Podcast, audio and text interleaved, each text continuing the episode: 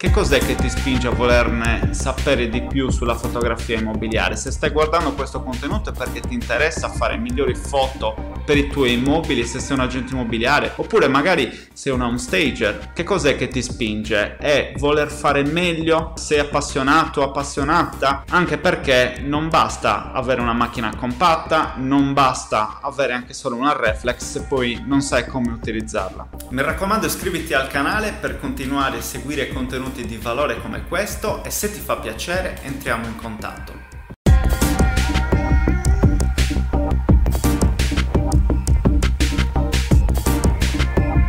La prima reflex che comprai uh, era il 2012. Una reflex, per intenderci, è una moderna, diciamo così, macchina fotografica che uh, funziona a livello digitale, no? Quindi metto la schedina SD all'interno, ha tutta una serie di meccanismi tecnologici che però la riportano un po' all'analogico attraverso l'uso degli obiettivi. No? I miei genitori avevano una macchina Minolta, si chiamava, e aveva un obiettivo che si poteva cambiare, no? E si metteva il rullino, 24-36 foto, e si portavano a sviluppare una volta finite. Tu immaginati, oggi siamo talmente abituati a scattare foto in continuazione con i nostri smartphone che non diamo quasi neanche più un peso a una singola foto fotografia fondamentalmente, mentre allora eh, erano preziose, bisognava contarle con il contagocce. Sono passato alle compatte digitali quando sono uscite, ma poi nel 2012 ho fatto il passo, diciamo, verso la reflex. La reflex era una Canon 600D che poi ho sostituito tre anni fa con quella che, quella che uso attualmente, che sto guardando proprio adesso, che è una Canon 80D. Perché ho preso una reflex? Perché ho deciso di utilizzare una reflex? Perché è fondamentalmente il top di gamma nel momento in cui bisogna fare questo tipo di attività. Quando dico top di gamma rispetto alle compatte, perché poi anche se parliamo di reflex ci sono diverse tipologie di macchina fotografica, ce ne sono addirittura che arrivano a costare 10.000 euro, ne trovi entry level da 350 euro, quindi dipende molto dal tuo budget. Ma ti raccontavo che il 2012, in quel periodo ero in Danimarca e stavo facendo un percorso di studio appunto legato al digitale, al multimedia, facevo tanti video, facevo tante foto e quindi è stata l'occasione di approfondire tutta questa serie di cose. La volontà di eh, fare sempre meglio e soprattutto la passione. Che cos'è che ti spinge a volerne sapere di più sulla fotografia immobiliare? Se stai guardando questo contenuto è perché ti interessa fare migliori foto per i tuoi immobili, se sei un agente immobiliare, oppure magari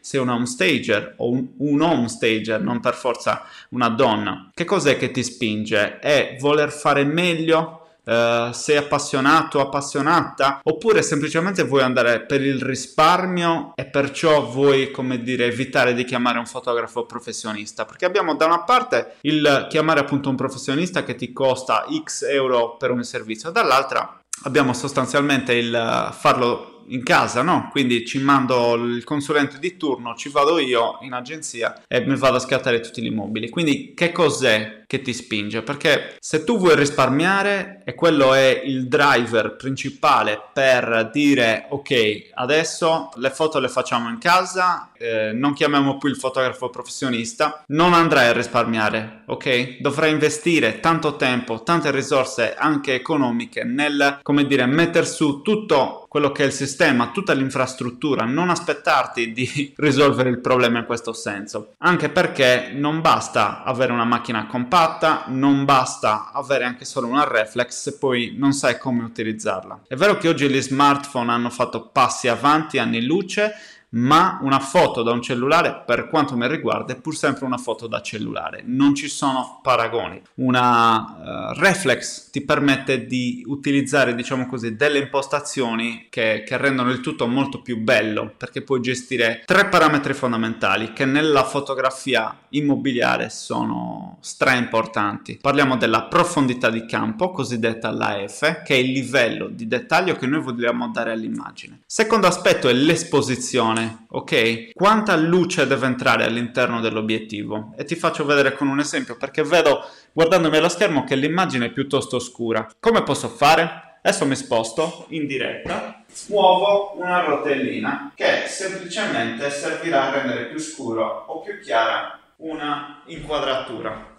È stato Semplicissimo, no? Ho semplicemente mosso una rotellina e ho aumentato quello che è il valore dell'esposizione. Ok? L'esposizione è misurata in 1 slash 125, 150, 500. Più c'è luce nell'ambiente che noi stiamo andando a fotografare, e minore è questo numero, ok? Terza cosa da considerare è la cosiddetta ISO, che sarebbe la luminosità della pellicola quando ancora si utilizzava la pellicola. Oggi appunto abbiamo il digitale. Negli interni dobbiamo cercare di aumentarlo per darci maggiore luminosità appunto della, della fotografia stessa. Negli esterni lo teniamo il più basso possibile. Orientativamente per quanto mi riguarda io scatto a circa 200 ISO all'esterno a volte anche 100 se, ne, se, è molto luminoso, oppure ISO 800, addirittura arrivo anche a 1600 nel momento in cui è necessario perché la casa è particolarmente buia. Queste sono le tre cose che secondo me bisogna sempre tenere a mente e la Reflex ti consente di giocare con questi tre aspetti quando la usi manuale, ok? Nel momento in cui la scegli eh, e la utilizzi automatica con tutti i campi preimpostati, liberissimo di farlo anche se torniamo a dire se lo fai perché ti appassiona secondo me non c'è nemmeno da domandarsi se utilizzo manuale o utilizzo automatico. Mi faccio un corso di fotografia ci smanetto un po' provo a imparare quali sono i parametri più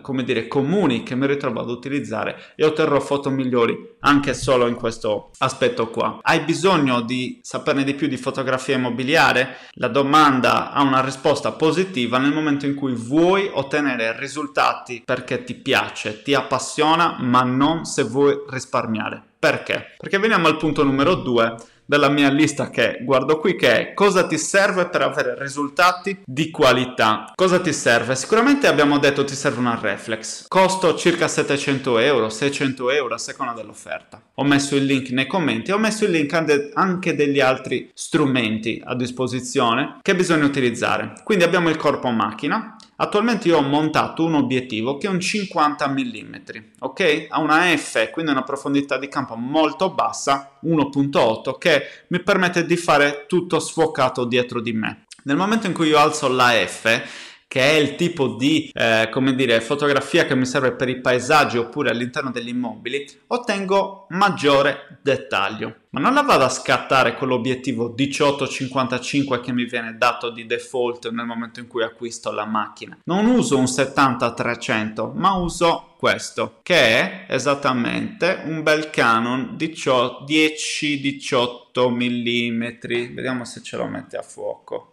Eccotelo qua, bellissimo. Allora, questo obiettivo è stato una rivoluzione, ok? È un grandangolare. Un grandangolare vuol dire che immagina che l'occhio umano si stima raggiunga 14 mm di apertura. Con questo grandangolo, con questo obiettivo arriviamo a 10 mm. 10 mm ci fa sembrare gli ambienti molto molto più grandi, molto più ampi, fa entrare tanta luce e se non stiamo attenti con l'obiettivo che deve essere di qualità otteniamo l'effetto occhio di pesce che è quello che ti fa la GoPro per intenderci no? questo bel aggeggio qua non è una GoPro ma è una Kumox è una cineseria che una cineseria che sinceramente ho trovato veramente eh, eccezionale, diciamo così, ti crea però l'occhio di pesce. Alle estremità si crea questa rotondità, mentre invece un obiettivo grandangolare come questo, che costa intorno ai 250-300 euro, ti fa ottenere risultati interessanti, belli. L'altra cosa che ti serve è questa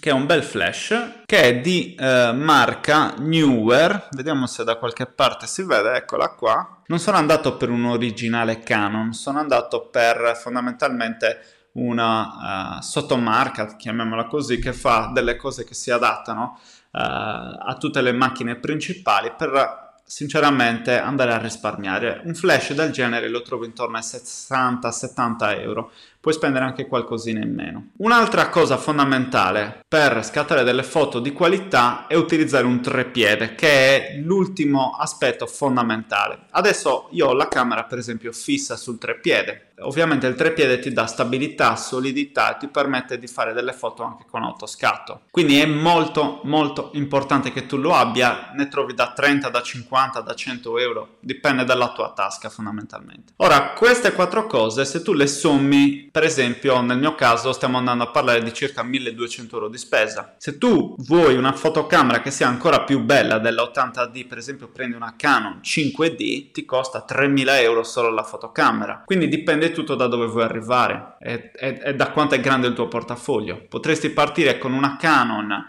entry level, che adesso mi sfugge il codice, che mh, parte da 350 euro. Quindi la qualità dove cambia? Cambia nella risoluzione megapixel, che sarebbe quanto grande in pixel è, eh, te la produce questa, questa fotocamera e poi cambia nella qualità del sensore fondamentalmente. Spostandoci nell'altra, diciamo così, cosa finale che tratteremo più nel dettaglio più avanti è la post produzione. È inutile che abbia investito tutti questi soldi, tutto il tuo tempo in scattare foto migliori se poi non hai un software di fotoritocco come Lightroom. Photoshop Lightroom è il mio dio, sinceramente. Uh, molto più veloce, agevole, semplice, intuitivo rispetto a Photoshop che invece dovresti utilizzare esclusivamente per come dire, un fotoritocco avanzato, ma se vuoi lavorare a blocchi da 20 foto per ogni immobile, ti serve velocità, ti serve uno strumento come Lightroom che nasce proprio per questo. Ha un costo, è in abbonamento, costa circa 15-20 euro al mese a seconda dei piani. Detto questo, per passare oltre, chiarito il fatto che ti serva, diciamo così, un bel po' di strumentazione per partire, c'è da mettere in conto il fatto che bisogna applicare delle regole nella fase di shooting. La fase di shooting è entro in casa, cosa devo fare? Mi devo preparare, ok? Quali sono uh, le regolette che dobbiamo seguire nello shooting? Intanto Numero uno, chiedere ai proprietari di casa di mettere in ordine l'immobile. Non possiamo aspettarci delle foto wow, delle foto spettacolari se dentro casa abbiamo la cucina con ancora i piatti da lavare all'interno del lavandino, eh, un, giochi dappertutto, se c'è un casino in ogni singola stanza. Quindi educhiamo i nostri proprietari di casa nel dire signor Pinco Pallo, tra 4 o 5 giorni, una settimana sarò da lei, mi faccia trovare tutto quanto pulito, fresco, ordinato, se possibile dia una tinteggiata alle pareti, eccetera, eccetera, perché ne vale della vendita del suo immobile o della locazione. Ok, questo è il punto di partenza. Detto questo, mi presento sul posto, avrò la mia bella strumentazione, il mio bel treppiede, parto dall'ingresso e mi faccio tutta la casa. Ok, posso fare anche 40 foto non è detto che poi le pubblichi tutte, farò una selezione delle migliori 20. Come devo scattare? Tengo presente il fatto che ogni stanza debba essere scattata da ogni angolo. Mi, mi, posiziono in ogni singolo angolo della stanza e faccio la foto di ogni, eh, di ogni angolo. Poi troverò quella che è migliore, selezionerò. Altra cosa da fare, il treppiede. A che altezza lo devo posizionare? Altezza dell'ombelico o poco poco sopra, non di più. Così come il grandangolo ci dà una sensazione, diciamo così, di eh, ampiezza degli ambienti, se io scatto a un'altezza più bassa di quella che è l'altezza, come dire, dell'occhio, perché tu saresti portato a scattare se in piedi e fai una cosa del genere, mentre invece se te la abbassi hai la capacità di dare maggior respiro agli ambienti, sembrano più grandi e non si crea quell'effetto per cui dall'alto verso il basso restringe, si creano delle linee che vanno, uh, come dire, a livello immaginario a tradursi con questo tipo di percezione, di sensazione. Quindi lavoriamo al contrario, dal basso verso l'alto. Altra cosa da fare è la regola dei terzi. La regola dei terzi vuole che tu divida in 9 quadrati e perciò in 3 colonne il tuo schermo, il tuo frame, ok? Quello che stai andando a comporre come immagine e cerchi di incastrare degli elementi all'interno dei quattro punti che si creano. Ok, quindi immaginati una griglia dove hai due righe in verticale e due righe in orizzontale ottieni fondamentalmente 9 quadrati con 4 punti. Se io devo scattare le foto di una stanza, non so, c'è un tavolo, c'è una poltrona, c'è un cammino, ci sono degli elementi all'interno della stanza, cercherò di posizionarli in corrispondenza dei punti e quindi delle linee verticali e delle intersezioni con le linee orizzontali. Questo mi aiuterà nella composizione. Altra cosa da fare è eh, fondamentalmente scattare sempre eh, in orizzontale, mai mai mai in verticale. Orizzontale modalità landscape e scegliere l'ora giusta in cui andare a scattare la foto. Non ci vado alle 6 di sera, non ci vado alle 12, ma ci vado o prima mattina quando il sole non è ancora molto alto, soprattutto con riferimento agli esterni, e non ci vado nemmeno quando il sole non c'è più. In estate assolutamente evitare l'orario le 12, 14, 16 perché il sole è troppo in alto e sarebbe molto pericoloso andarci a quegli orari perché mi distruggerebbe, soprattutto negli scatti degli esterni, il cielo. Ok, mi farebbe un cielo completamente bianco, brucierebbe completamente il pixel. Allora, mi sto addentrando in determinati aspetti tecnici e spero che siano delle informazioni a te utili. Se sto parlando troppo complicato, dammi un segnale, fammelo sapere nei commenti. Se hai domande, fallo ugualmente. E ci avviamo verso la parte finale, la conclusione che è legata alla post-produzione.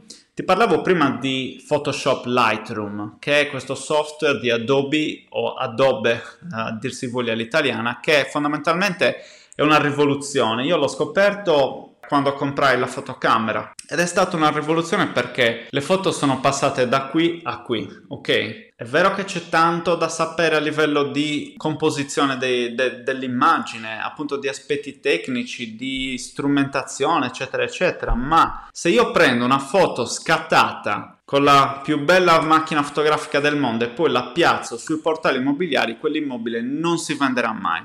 Devo passare per una post produzione. Post produzione vuol dire che ritoccherò eventualmente l'esposizione leggermente, raddrizzerò leggermente l'immagine perché mi si darà la possibilità di avere una griglia che mi allinea tutto quanto. Potrò andare a incrementare l'eventuale nitidezza, il dettaglio della foto. Soprattutto posso ribilanciare il bilanciamento del bianco qualora sia troppo blu, troppo gialla, troppo fredda, troppo calda posso modificare il contrasto, la vivacità dei colori, la saturazione. Cosa ti consiglio di fare? Un paio di takeaway. 1. Modifica solo la vivacità del colore, non la saturazione. Ok? Questo è un errore veramente banale che molti tendono a fare. Aumentano, sparano subito i colori, ma esce una foto completamente da principiante. Quindi modifica quello che si chiama la vibrancy, la vi- vibranza, non so se esiste in italiano, la vivacità del colore. Foto degli esterni. Per dare boost, per dare un push al cielo, c'è la funzione HUE, UE, ok? Dai più saturazione solo al blu. Questo farà spiccare enormemente le foto del cielo. Ora, da questo punto di vista faccio una cosa, vado a condividere lo schermo e ti faccio vedere per esempio delle fotografie che ho eh, effettuato. Uh, questa era una villetta, come vedi il cielo è di un azzurro spettacolare perché ho boostato il blu. Questi sono gli interni della casa, luci sempre accese. Ci sono le ombre che sono state eh, boostate e questo mi rende possibile anche questo tipo di effetti, ok? Una foto in una veranda che mi restituisce un cielo assolutamente blu, ma una foto comunque luminosa. Vedi, ho scattato da quella persiana in fondo.